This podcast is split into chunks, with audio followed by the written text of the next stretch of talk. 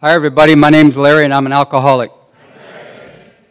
And uh, losers unite, and uh, is the theme of this morning's uh, meeting. I, uh, I'm glad to be with you guys. I want to thank this committee for uh, going out on a limb and having us come out here, and everybody that has a commitment here and uh, pitched into this wonderful g gathering here.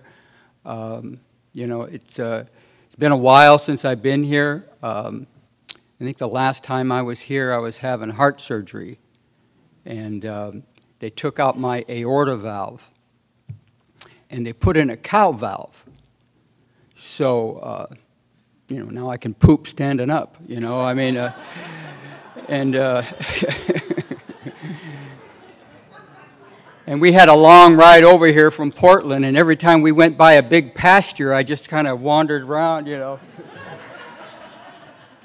But uh, everything's working good, and, uh, and I'm glad to be well. I want to give a shout-out to my driver and our driver who picked us up at the airport and chauffeured us around wherever we want, and that's Mike. Thank you, Mike.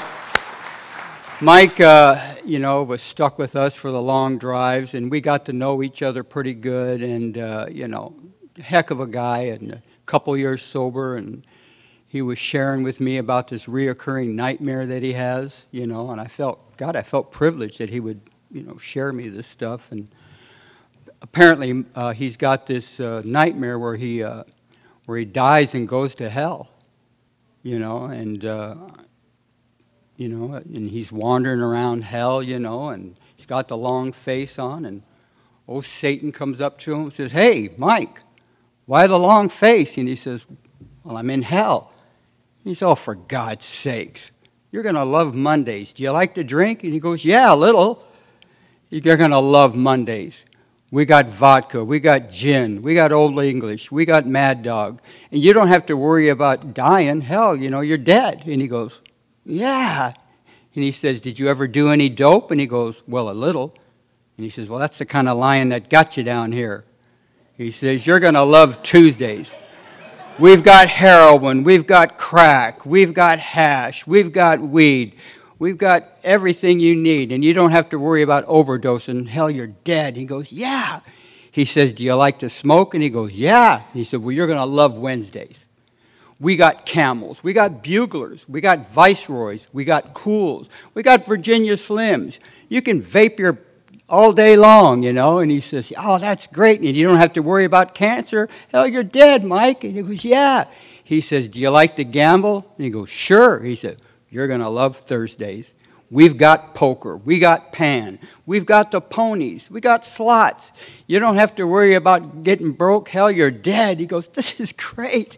He says, "Are you gay?" And he goes, "No." He says, "Oh, well, you're going to hate Fridays, you know."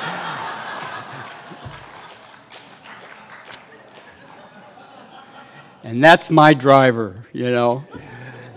If you're new, I want to welcome you to Alcoholics Anonymous, and I want to give a big shout-out to the gentleman with sixty-three years.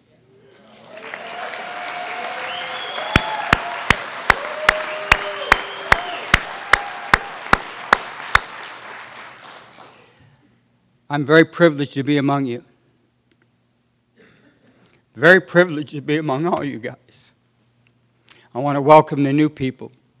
My sponsor tells me that I'm living proof that a man can stay sober for a little over thirty-nine years and not amount to a damn thing. So I, I don't know where you think you're going if you're new, but the highest I've ever gotten here is sober, basic human being, active member of my own home group. And that's as high as I need to get. I've sponsored a couple guys who have gotten higher than that, and I can't find them, you know, but they'll usually float around about birthday time or something like that. And if you're new, I, I, I know a little bit about you, and I'm not here to talk about your drinking. You've had people doing that your entire life. I'm here to share with you a little bit about what I used to be like and what's happened to me and what I'm like today. And I know if you're anything like me, if you're new, there's something about you that when you're drunk, and there's something about you that when you're not drinking. And there's something about you when you're not drinking that makes you feel a little bit different than anybody else you're around. And you don't know what that is, and maybe you do a little bit. But you don't dare tell anybody what that is. And if you're new, I'm here to share with you is that I hope you stay here long enough to find somebody that you can saddle up to next to and start talking about these things that make you feel so different. And believe me, whatever it is, you will not shock the people in A A. If it hasn't been done by the first four tables down here, it just hasn't been thought of yet, you know what I mean? You are not going to shock the people in A A. And, uh, and find out, and I tell you, I didn't drink myself into Alcoholics Anonymous. Because of you folks and how you shared, I was able to identify myself here and finally find out what was wrong with me. Finally find out what this thing was. Because if you're anything like me, by the time that I was thirteen, by the time that I was thirty, I'd been sitting in rooms my entire life. And everybody had one thing, whether it be a clinic, whether it be a jail, whether it be a hospital, whether it be an institution, whether it be a, a church room. Everybody had one intention, to separate me from alcohol. To think that that would be the problem. And I grew up with this idea, and I tried to incorporate it, that drove me mad. And that idea was simply this: Larry, if you stop drinking, everything will be all right. And I'm stopping drinking, and I'm not all right. And the longer I stay sober, the worse I get. And running over to A A and seeing these folks stand up and say, thirty days ago, I was on the streets of Long Beach. Now I'm the president of the Bank of America. Thank you. You know, I go, my God, I came in with that guy. You know what I mean? And I didn't know what my problem was. I had no idea what was wrong with me. And you guys taught me about how to rightly relate myself to this malady. And once I was able to rightly relate myself to this thing, I was able to f- apply the solution to my life, you know. And thank God for meetings of Alcoholics Anonymous, where I was able to sit and listen and identify. And what happened to me is, is that I finally found out that I don't have a disease, that I don't have a malady, and that I don't have alcoholism. It has me. It has me, and it'll always have me. I am in the grip of a progressive illness. And what you folks have taught me and what I've been able to incorporate in my life is that because of these principles, I'm able to loosen up that grip just enough to what? To carry this message and to have this god-awful obsession removed. In that last chapter, uh, in step one in the twelve and twelve, he says, we stood ready to do anything to lift this merciless obsession. I can't think of a better term for our malady than merciless, because it doesn't care how bad you want to stop. I have got a merciless obsession. It doesn't say to remove alcohol. It doesn't say to do anything to stop drinking. It says to remove this merciless obsession, this obsession of the mind, this god-awful thing that strikes the alcoholic when he's not drinking. We are the only people that could be physically beat by this whiskey and be laying on a gurney at the hospital, and the only thought that we have is, when I get out of here, I'm going to Eddie's Liquor Store. Make that go away. Make that go away. We're the only people. I'm the only guy that I, you know, that I, I thought that, that every time I stopped drinking, I had the nightmares of what happened to me. Every time I stop drinking, I know the consequences and, and the institutions that I'm going to go to. And every time I'm not drinking, I have the wishes and people begging me not, not to drink anymore. And every time I'm not drinking, the only thing that not drinking ever squeezes out of this head of mine is that god-awful thought that this time it's going to be different. Or in my case, the Loser's theme song, what's the use? What's the use? Who you kidding? You've done this before. You know this ain't the answer. And it darn near killed me. Darn near killed me. Now, I don't have anything to blame my drink. My life is my fault. I came from great people. I had beautiful parents. And all weekend long, we've been hearing about folks and their parents and stuff like that. And I've had a beautiful time listening to our speakers. So great. And I, too, had great folks. You know, I was born in Detroit, and I come out to California when I was about five or six years old. And Mom and Dad had some problems. And they were great people. They were just kids, you know what I mean? And, uh, and they had some problems, and they separated, and, and, and they stuck me in a... Uh, a foster home and then an orphanage for a while, and then they got together again. And at that time, uh, my mom and dad had an idea that, you know, let's go to California. Everything's happening in California, you know, and they moved to California to give it one more countless vain attempt, you know. And uh, my mom was a sweet lady. My mom was a little Scandinavian lady, about five foot tall, and she loved diet pills. So she was always eating that speed and running around the house at midnight, you know, and sorting out nuts and bolts in the garage all night, you know, and raking the neighbor's yard around four in the morning, you know, and, and uh, you know, and uh, she loved to eat that speed and make Afghans, so everything in the house had fresh Afghans all over the place, you know. Couches had Afghans, chairs had Afghans, my dad's golf clubs had little poodle heads she knit, you know, and we had any animals, they had a fresh vest on, you know, and everything was tight and pink just like her, you know, and we didn't have a lot of money, but she had a little room about the size of a bathroom where she did all of her knitting, and you can just hear her all night just, just going to town, you know, and, uh, you know, no matter what time you got up, she was up doing something, you know, just scrubbing the floors with your toothbrush and, you know, just a busy lady, you know. And as some of you new guys know that, you know, you eat enough speed that you have a lot of hobbies, am I right? And you like to do them all at once, right? You're tuning up your car, you're painting, you're shaving, you're picking your face for sure, you know. And, uh, you know, and uh, her favorite hobby was to eat that speed and make these huge jigsaw puzzles, right? Not the one thousand piecers, not the five thousand piecers, right? But the one million piecers of the Mojave Desert, you know what I mean?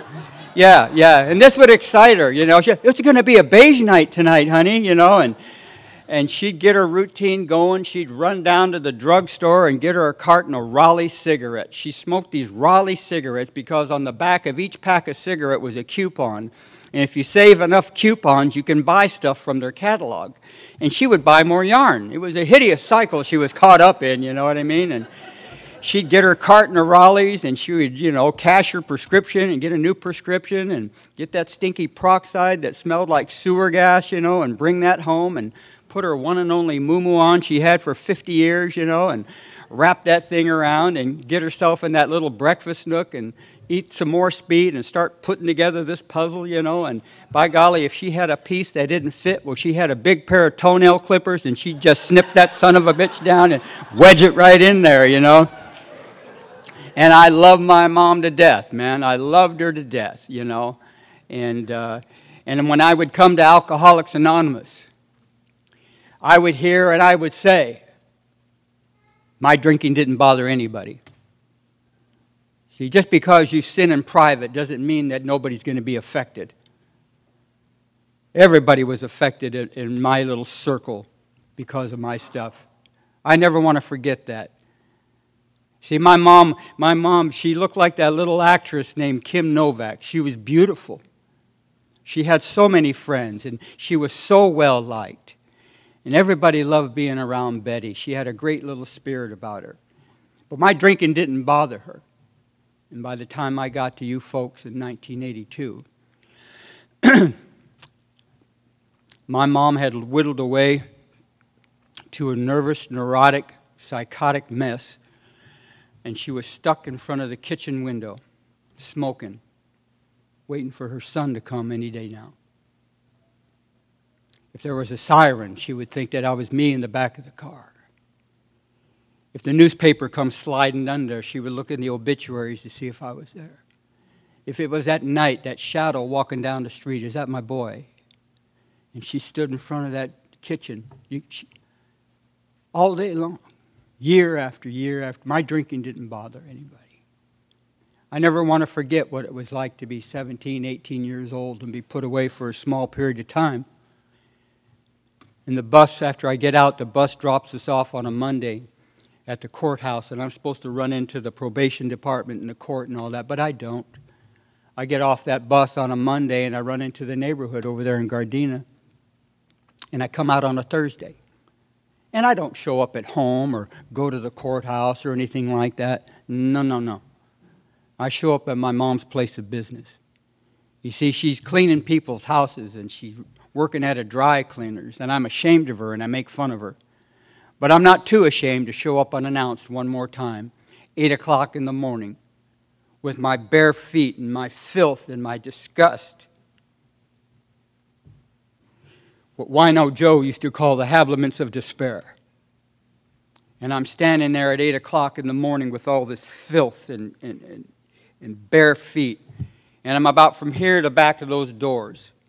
And I'm watching people in that dry cleaners. And I'm hiding behind a parked car, waiting for that last customer to come out of there so I could make the move on my mom. And that last customer leaves, and I start walking through that rain, just like it was yesterday. And I can see those filthy, bloody feet and that garbage all over me. And I get to that glass door of that dry cleaner's, and I open up that glass door, and that brass bell hits that glass, and my mom turns around and makes that oh-so-familiar sound. "Oh, my God, honey, where have you been?" And she goes to the cash register, and she grabs her little wallet and peels off one dollar and two dollars. And I run right by her and grab that money and run into Wilmington, California, where I'm going to die. Now, the thing that brings it home to me. You take this same man, new in Alcoholics Anonymous, with my so-called desperation. And I need to ask you something if you're new. How come when my life depends on it, that when I'm sitting in a meeting of an Alcoholics Anonymous, I can't ask the secretary of a meeting for a job in a meeting that's going to save my life? If you were to put that secretary that same distance as me and my mom, how come I can't ask her for a job in a meeting that's going to save my life? And make no mistake, it will. But I can put my mom and folks like her that same distance. And how come I can't walk that distance and ask that lady for a job in a meeting that's going to save my life? And I'm here to share with you, if you're new, that if my alcoholism doesn't kill me, my selfishness and my self-centeredness will. Make no mistake about that. Which is why it's necessary for a man with over thirty-nine years to have a sponsor, a home group, and a routine of meetings all week long. And it's not so I could run off to Washington and tell you about it, a little bit, but it's for one reason and one reason only. I'll never get so sober that I can't get drunk again. But I can get so drunk that I can't make it back. And I never want to forget what I used to be like and what happened to me and what I'm like today. I never want to forget that. I never want to forget that all these people that, that I would use in my family, everybody that I came in contact was a target for my selfishness and my self-centeredness. Now, my dad was a happy drunk. My dad was a happy singing the blues, Nat King Cole, Bobby Darin drunk.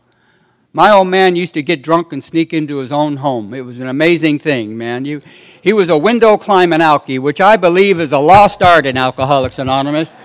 That old boy standing on that gas meter, pounding on that window all night, hoping that it's his own home, getting ready to make that magic dive over that sink or the toilet, you know. And he was a refinery worker. He was a World War Two vet. And the old man used to tell me he would sing this song practically every day. You don't know how good you got it. You don't know how good you got it. Back when I was your age, we really had it tough. And boy, he was absolutely right. I was sold on it. He grew up in the ghettos of Detroit. His father died when he was thirteen, choked on his tongue. His mother hung herself in a Detroit jail. And he had a dream, and that dream was to marry my mom. She was in a, in a, in a Catholic uh, orphanage convent kind of thing, and he wanted to get her out of there and move to California and live the good life, you know. And they were just kids. But at eleven years old, I couldn't, uh, I couldn't handle it anymore.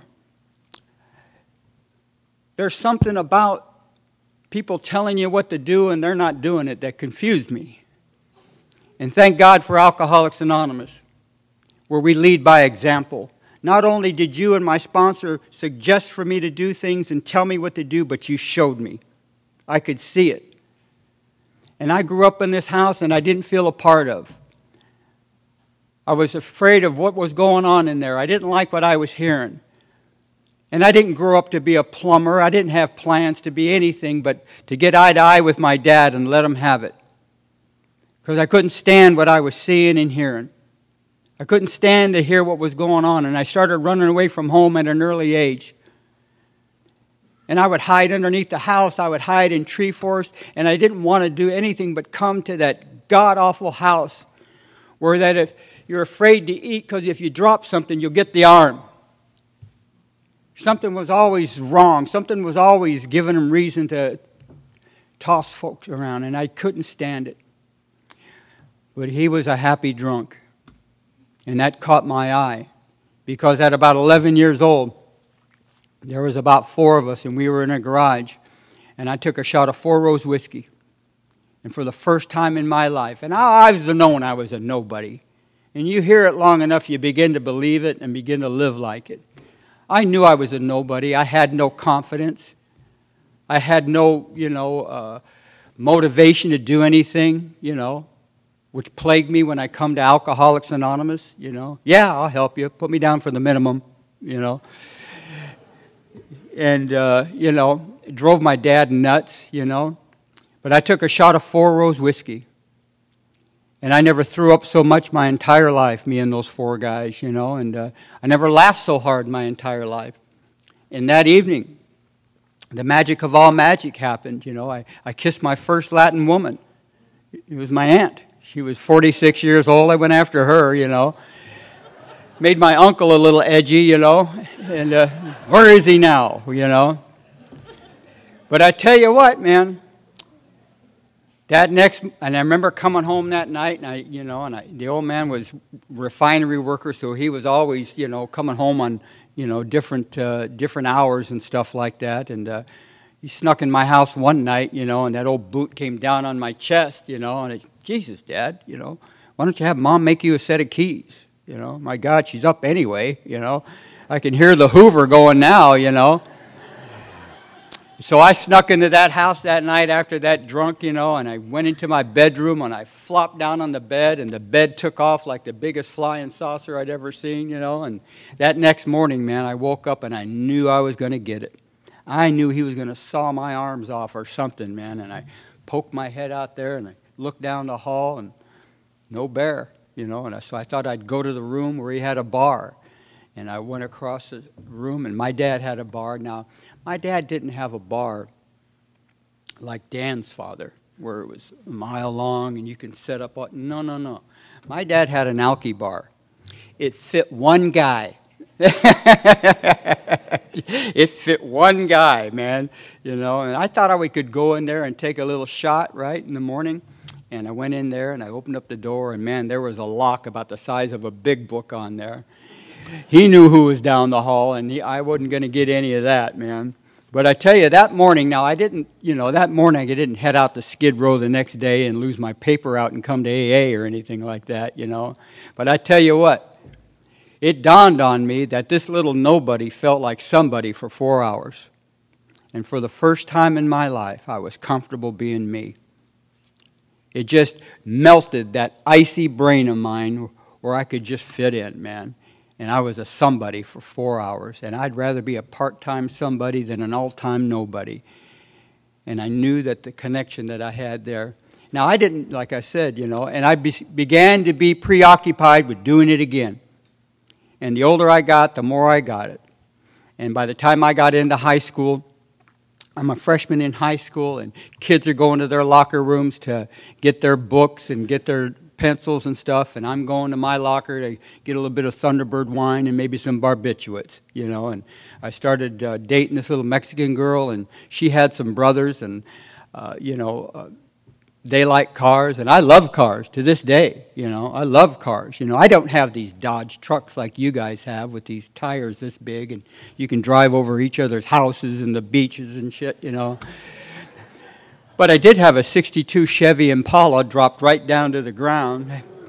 Had my hair slicked back and my white T-shirt and my black khaki pants that came up to here, you know, and we drink that Thunderbird wine and eat those barbiturates and, you know, bounce around and listen to the Four Tops and the Temptations and the O Js and Marvin Gaye and Junior Walker, and God, I loved it, man. Hell yeah, I was in my plumbing truck not too long ago, man, and the Four Tops came on, and shit, I just started sinking in my damn truck, man. I, I loved it, man, you know. I had a little Mexican girlfriend named Lupe, and her sisters would curl her hair in these soup cans, and the noodles were stuck in there, you know. And I'd have my hair all big up like a big Bakersfield tumbleweed, and we'd go bouncing around, you know, with our frowns on, wondering what the hell you're looking at, you know. I'm about one hundred fifteen pounds, soaking wet. I'm sticking out that puny arm on the edge of that window, making it look big so you don't mess with me, man, you know. And just like what alcohol, I became somebody, man, you know. In my own mind, I became Lawrence of Torrance, for God's sakes, you know. Nobody else knew it, but I knew it, and that's all that mattered, man. You know, Lupe's sisters were telling her that men who were well-endowed had big feet, so I went out and got me a pair of fifteen-inch shoes to drive around in, you know, and Dory tripped over my foot today, and she, I felt proud, you know what I mean? You want me to move that, you know? You want to raffle these babies off? You know? And I loved it, man. I loved it. And I became somebody, and I knew that me and Pooch and Loopy were going to bounce off into the sunset, man, and and and we did too. And uh, around nineteen sixty-nine, folks are going places, you know, and and some of them are turning hippie and going to San Francisco, and a lot of my good friends are fighting the war, and I thought, well, what am I going to do, you know? I'm in Gardena, you know, so I grabbed the dope dealer, and I said, let's go to Detroit and find my roots. And so we head out to Detroit. And we wound up in Phoenix, you know, and uh, at North Central and Roosevelt at the Apache Hotel, man, five floors high. Everybody has a room. It's thirteen bucks, right? Everybody's got a T V. It's in the lobby. Everybody's got a bathroom. It's down the hall, you know, and I'm afraid to go out during the day, and I'm afraid to be by myself at night. And so I had to find a watering hole, and two blocks down was my watering hole called the Wagon Wheel Bar. The Wagon Wheel is a beautiful place. There's no windows, just a dirty curtain blowing through that door, you know, and uh, and Merle Haggard yelling at you, you know, and uh, and I loved it, man. And and uh, you know, I met a guy named Ernie. Every you know, every bar has an Ernie. Ernie's the answer, man. You know what I mean? You you know you toe chopped off. You need a toe. He's got one. You know, everything's in the trunk at Ernie's. You know what I mean? And so I needed a job. Ernie hooked me up with a plumber. I've never plumbed a thing in my life, you know. But the idea of being in your house got my attention, you know. I thought, oh, yeah, you know. I don't care if it's under it, in the attic, in the medicine chest. The idea of being in your house was exciting, man. You never know what you're going to find and take home with you, you know. And so uh, he stuck me with this plumber, and this plumber took me out in the desert, stuck me underneath a house in Tempe, Arizona. He gave me a transistor radio. I had a pint of P M bourbon. He says, now listen here, kid. All I want you to do is hang copper. That's all I want you to do. Now I'll be back in nine hours. And he, I'm underneath this house, and I'm excited. Doesn't take much. And I'm underneath this house, you know, because you never know what you're going to find under there, you know, little treasures and stuff. And I, you know, I'm excited. So I, you know, I start crawling around, and I see this stray cat. And I go, oh, my God, this is great. Oh, my God, this is beautiful. I got a transistor. I got a pint. I got a pet. You know, I, I, I've never had all these three things going on in my life. I get this sense of my life coming together, you know. So I start drinking that hot bourbon. And if there's anything that clears the way of hope and financial security, there's a shot of that hot, dirty bourbon coming down there, man. And then it coming right back up, and it just warms the back of that ear and that neck, and your little earlobes just start flying away, man. And you know you need another one, you know. And, man, by the time I was done, I had gotten drunk, and I busted up through the lady's floor, and I robbed her of her jewelry and and uh, some of her money, you know, and then I passed out, and the boss is dragging me out from underneath that house, and you know, and, and then the cat comes running out with a bunch of necklaces on, you know, and they put me in jail for about four months. I get out of there, go back to the Wagon Wheel, and Ernie says, I know what we're going to do. Not too far from here is a horse track. We're going to get you down to ninety-five pounds. You're going to be a jockey. And I said, oh, God, this is great, man. I could start getting my health back and everything. You know, I don't know about that. He says, but what I need you to do is I need you to take this stuff for about two months. I'll come back and get you, and I'm pretty sure you'll be down to ninety-five pounds. And, and we'll go weigh you in and get our colors. And he took off, and I'm in my little room with this stuff that I've never had. You know, I don't know what the hell it is. I've just been, you know, drinking cheap wine and doing heroin and minding my own business, you know. You know, I'm not going to, you know, take the, I don't want to be an Afghan maker, for God's sakes, you know what I mean? I've got my pride, right? Well, he takes off and leaves me with this powder. He comes back two weeks later, not two months, two weeks. Opens up the door, open up the door. He says, oh, my God. He says, you couldn't have possibly taken that. Well, I did, Ernie. You can put a saddle on me and ride me around here, you know. I'd eaten this speed, and I'd been running around that room chasing a fly for two weeks and looking out that window every ten seconds going, what's that? What's that? What's that? What's that? You know. Or I'm underneath the bed scared to death because I, you know, I'm seeing these black and white flashes and it's scaring me to death, man, and it's screaming at me, and it was the sun coming up and down, for God's sake, you know. Oh, my God, here it comes again, you know, and get me out of here, man. He goes, you couldn't have possibly. Well, I did, Ernie, you know. And so we went back down there, and bottom line, I worked for another plumber for about two hours, and I did what any, uh, well, the guy was younger than me. I ain't working for no kid. So I did what any honorable man from Detroit would do. I faked a knee injury. They took me to the county hospital. The doctor writes me a prescription for Percodan, and then he leaves, and he leaves a cardboard box full of blank prescription pads he wanted me to have, right? Oh, shit, I took that box, man. I, I took off down North Central, man. I ducked into the old Wagon Wheel. Ernie sees these things. Oh, my God, this is great. And we started drinking that cheap whiskey, and he contacted some guy in Yuma, Arizona, and we were writing prescriptions, and we were off, drinking that cheap whiskey and writing prescriptions for Secanol and Nembutol and Tuanol and you name it all. We wrote it all, you know, and damn near took it all too, you know. And after about nine months, they caught up with me, and when you're loaded on cheap whiskey and barbiturates, there's no freeway chase on Channel seven, you know what I mean? There he goes down to ten. Look at him go, you know. None of that was happening. I was going nine miles an hour, and the cop was on foot. He was just walking by. Just, hey, come on, man.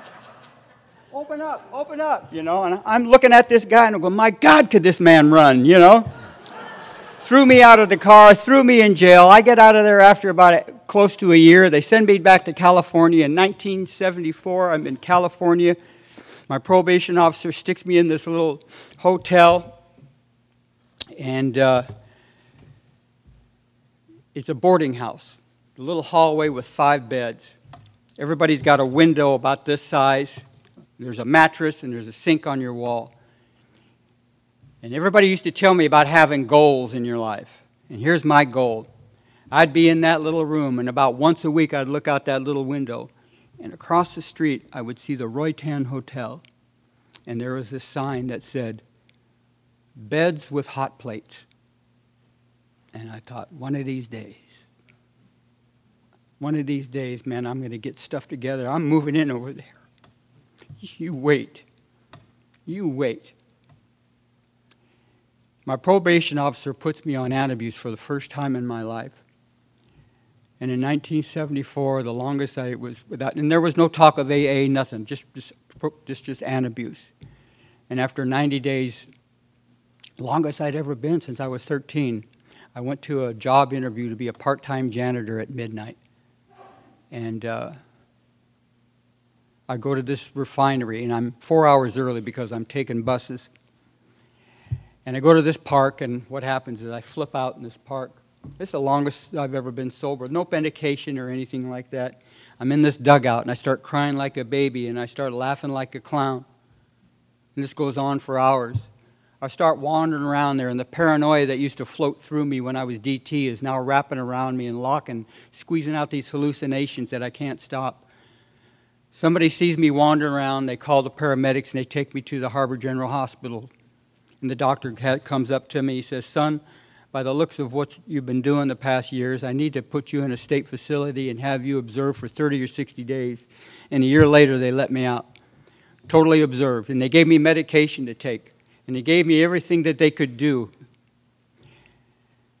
And when I got out of there after ninety days, I, I ran out of Thorazine. And in nineteen seventy-five, they found me in Los Angeles.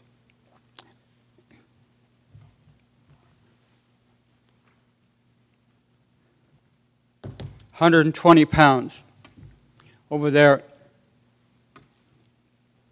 And at this time in my life, there is no invisible line of what a guy does or doesn't do to get a drink. All bets are off. And every now and then you come out of the jungle and you just rest on a pile of tires behind a gas station.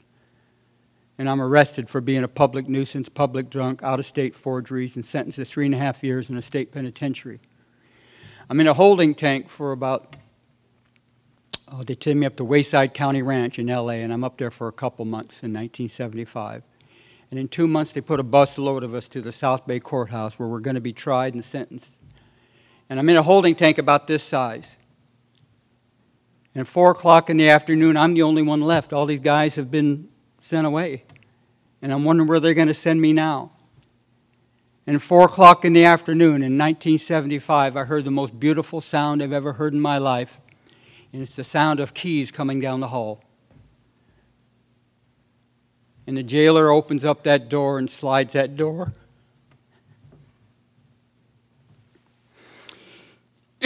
And in nineteen seventy-five, there was a Scottish man with a patch standing out that jail door, and he was clean and he was sharp, baby. And he had that patch on. He goes, "Aye, lad." He says, "Are you Larry Thomas?" And I said, "Yes, sir, I am." "Oh, that's great." He says, "My name is Alex." He says, "Come with me, son. We're going to A A." And I said, "Oh, my God, what's A A? You know? And who's the Scottish pirate before? You know, I've, I've heard of O R and P O, but no A A, you know what I mean?" And looking back well over forty-some years, I know exactly what he is because this room is sprinkled with them. He's what my book calls a trusted servant. And what made that man a trusted servant was simply this. He had no business being there. He wasn't a counselor. He wasn't a probation officer. He was a refinery worker who just got the worst news of his life. And that news was that his little wife was dying immediately of a terminal illness. Now, he knew she was in good hands, but he knew he wasn't. You see, but somewhere in his book study in Ocean Shores, somewhere in his step study in Seattle, somewhere in his twelve and twelve in Long Beach, California, that man was to sit with you folks and grasp and develop a manner of living that ingrained in him this. Practical experience tells us that nothing will ensure immunity from drinking but intensive work with other alcoholics, that this works. He didn't think of milk and whiskey. That obsession had been removed, just like it was removed by Bill Wilson at the town's hospital. Bill didn't just lay there and this thing disappeared. No, no, no. He had a visitor. His little high school buddy, Ebby, came over there, read him these proposals, discussed this proposal, and Ebby left there, and Bill had this profound experience, one that I thought that I was supposed to have when I was about five years sober, and it didn't, and I, for five years, I thought that I was doing it wrong because I didn't have the big kaboomie. And then one more time, I'm in your little book study, and two paragraphs after Bill has that profound experience, Bill's still laying in that same peace and bed, and he has the idea, maybe I should work with other alcoholics. He didn't say, maybe I should help everybody. He said, maybe I could help other alcoholics. I believe for me that at that afternoon, my singleness of purpose, my primary purpose, if you will, was hatched that afternoon. I had just been given the bill of goods.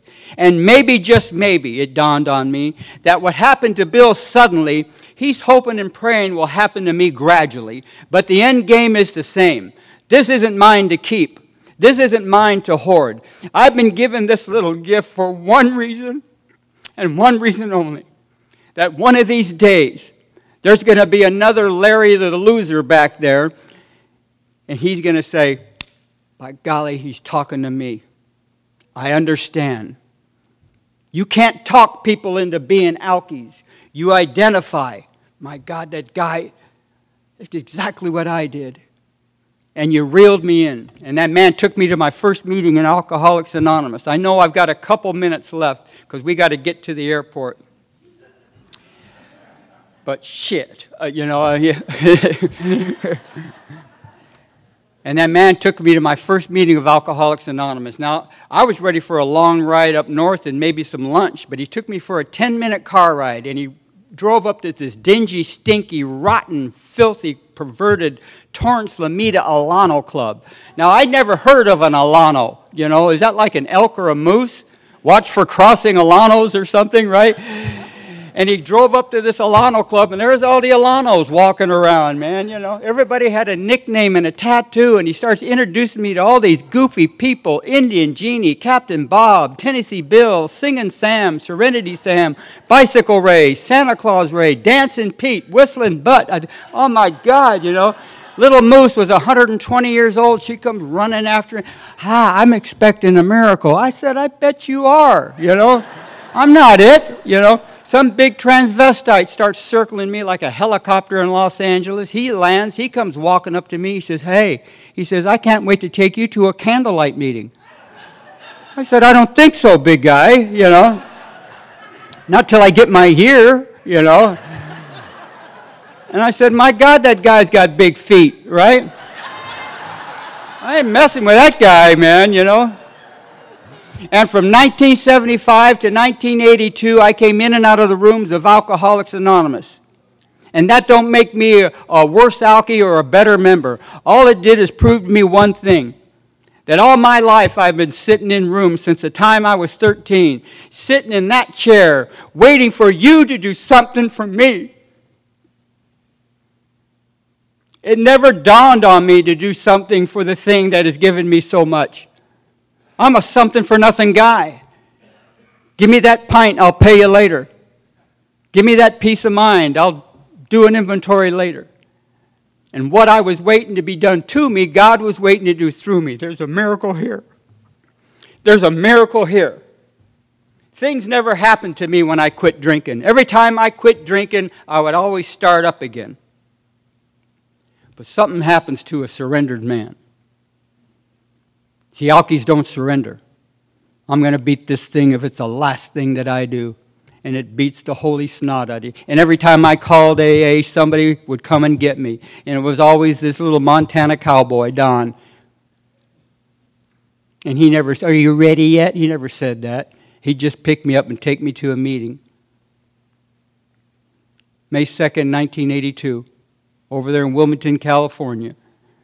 Just got kicked out of a junkyard because I'd been sitting, sleeping in an abandoned car in a junkyard. I pay a guy a dollar to, to sleep in an abandoned car in a junk. He didn't even work there, I found out, you know?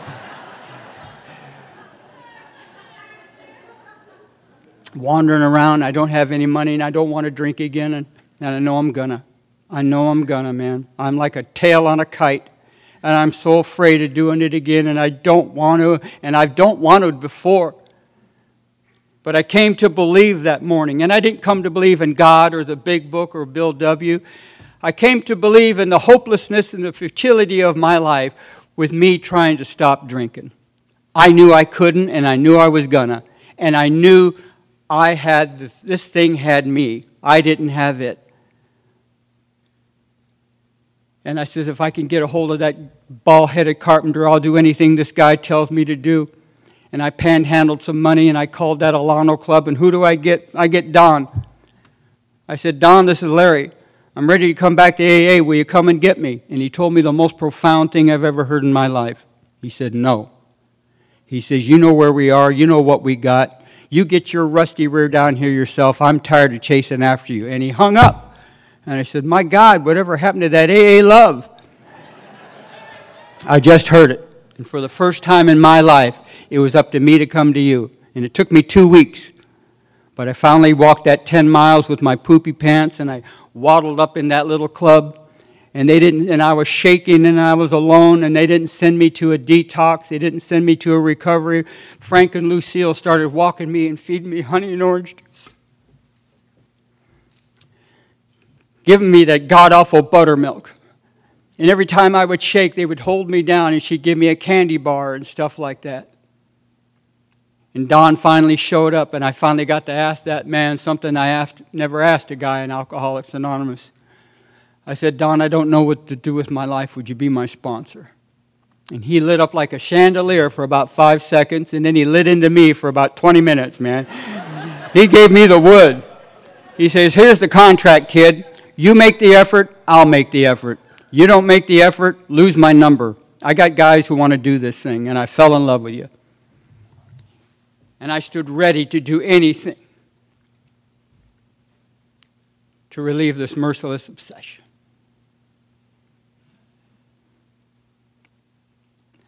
I've got to go now. But all I can tell you is that being that it's a Sunday morning meeting and being a guy who didn't want anything to do with God because God was the reason I was. Ever since I was five, he'd been coming after me. And I didn't want to do nothing with God or anything like that. But you see, I was so uneducated that I fell in love with you.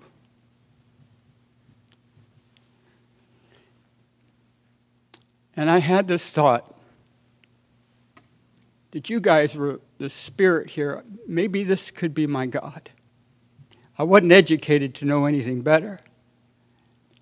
And I couldn't separate God and you. I couldn't think about one without thinking about the other. And then I started having these commitments in my meetings. And it dawned on me that the more I served you, the clearer he became. And that the more I serve me, the darker I become. And I began to have my own, like the book says, when we sincerely took a position, remarkable things began to happen. I hadn't been sincere my entire life. And I finally had an idea. I finally had an idea of what I was. And it came out in my inventory. I always wanted to be my, I always wanted to be my father's son. My sponsor, Johnny, told me one day, he says, "If I had a son, you'd be it. You don't have to do anything to make me love you anymore, kid. And there's nothing you can do to make me not love you. I just love you. All I want you to do, Larry, is carry that message." And I found my father through my sponsor. I found my own father through you and making amends. And by serving you folks, I found for the first time in my life, I don't have to be anything anymore. And if you're new, the great search is over. Everything you need to make you happy will be given to you by the program of Alcoholics Anonymous. And anything that hinders that happiness will be removed by the program of Alcoholics Anonymous. Your search is over. My search is over. I don't got to pretend to be anybody. I have no other images. I'm in the highest place I've ever been. I'm my father's son. I'm your son.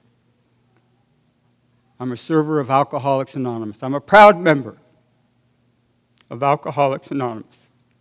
And because of the respect that I have for you, I can't wait to see you again. So if you're new and you're having trouble with God,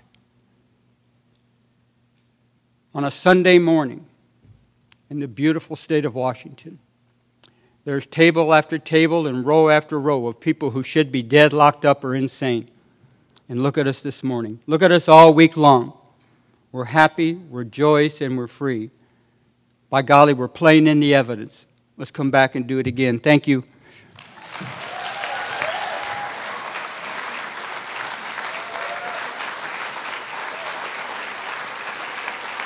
Yeah.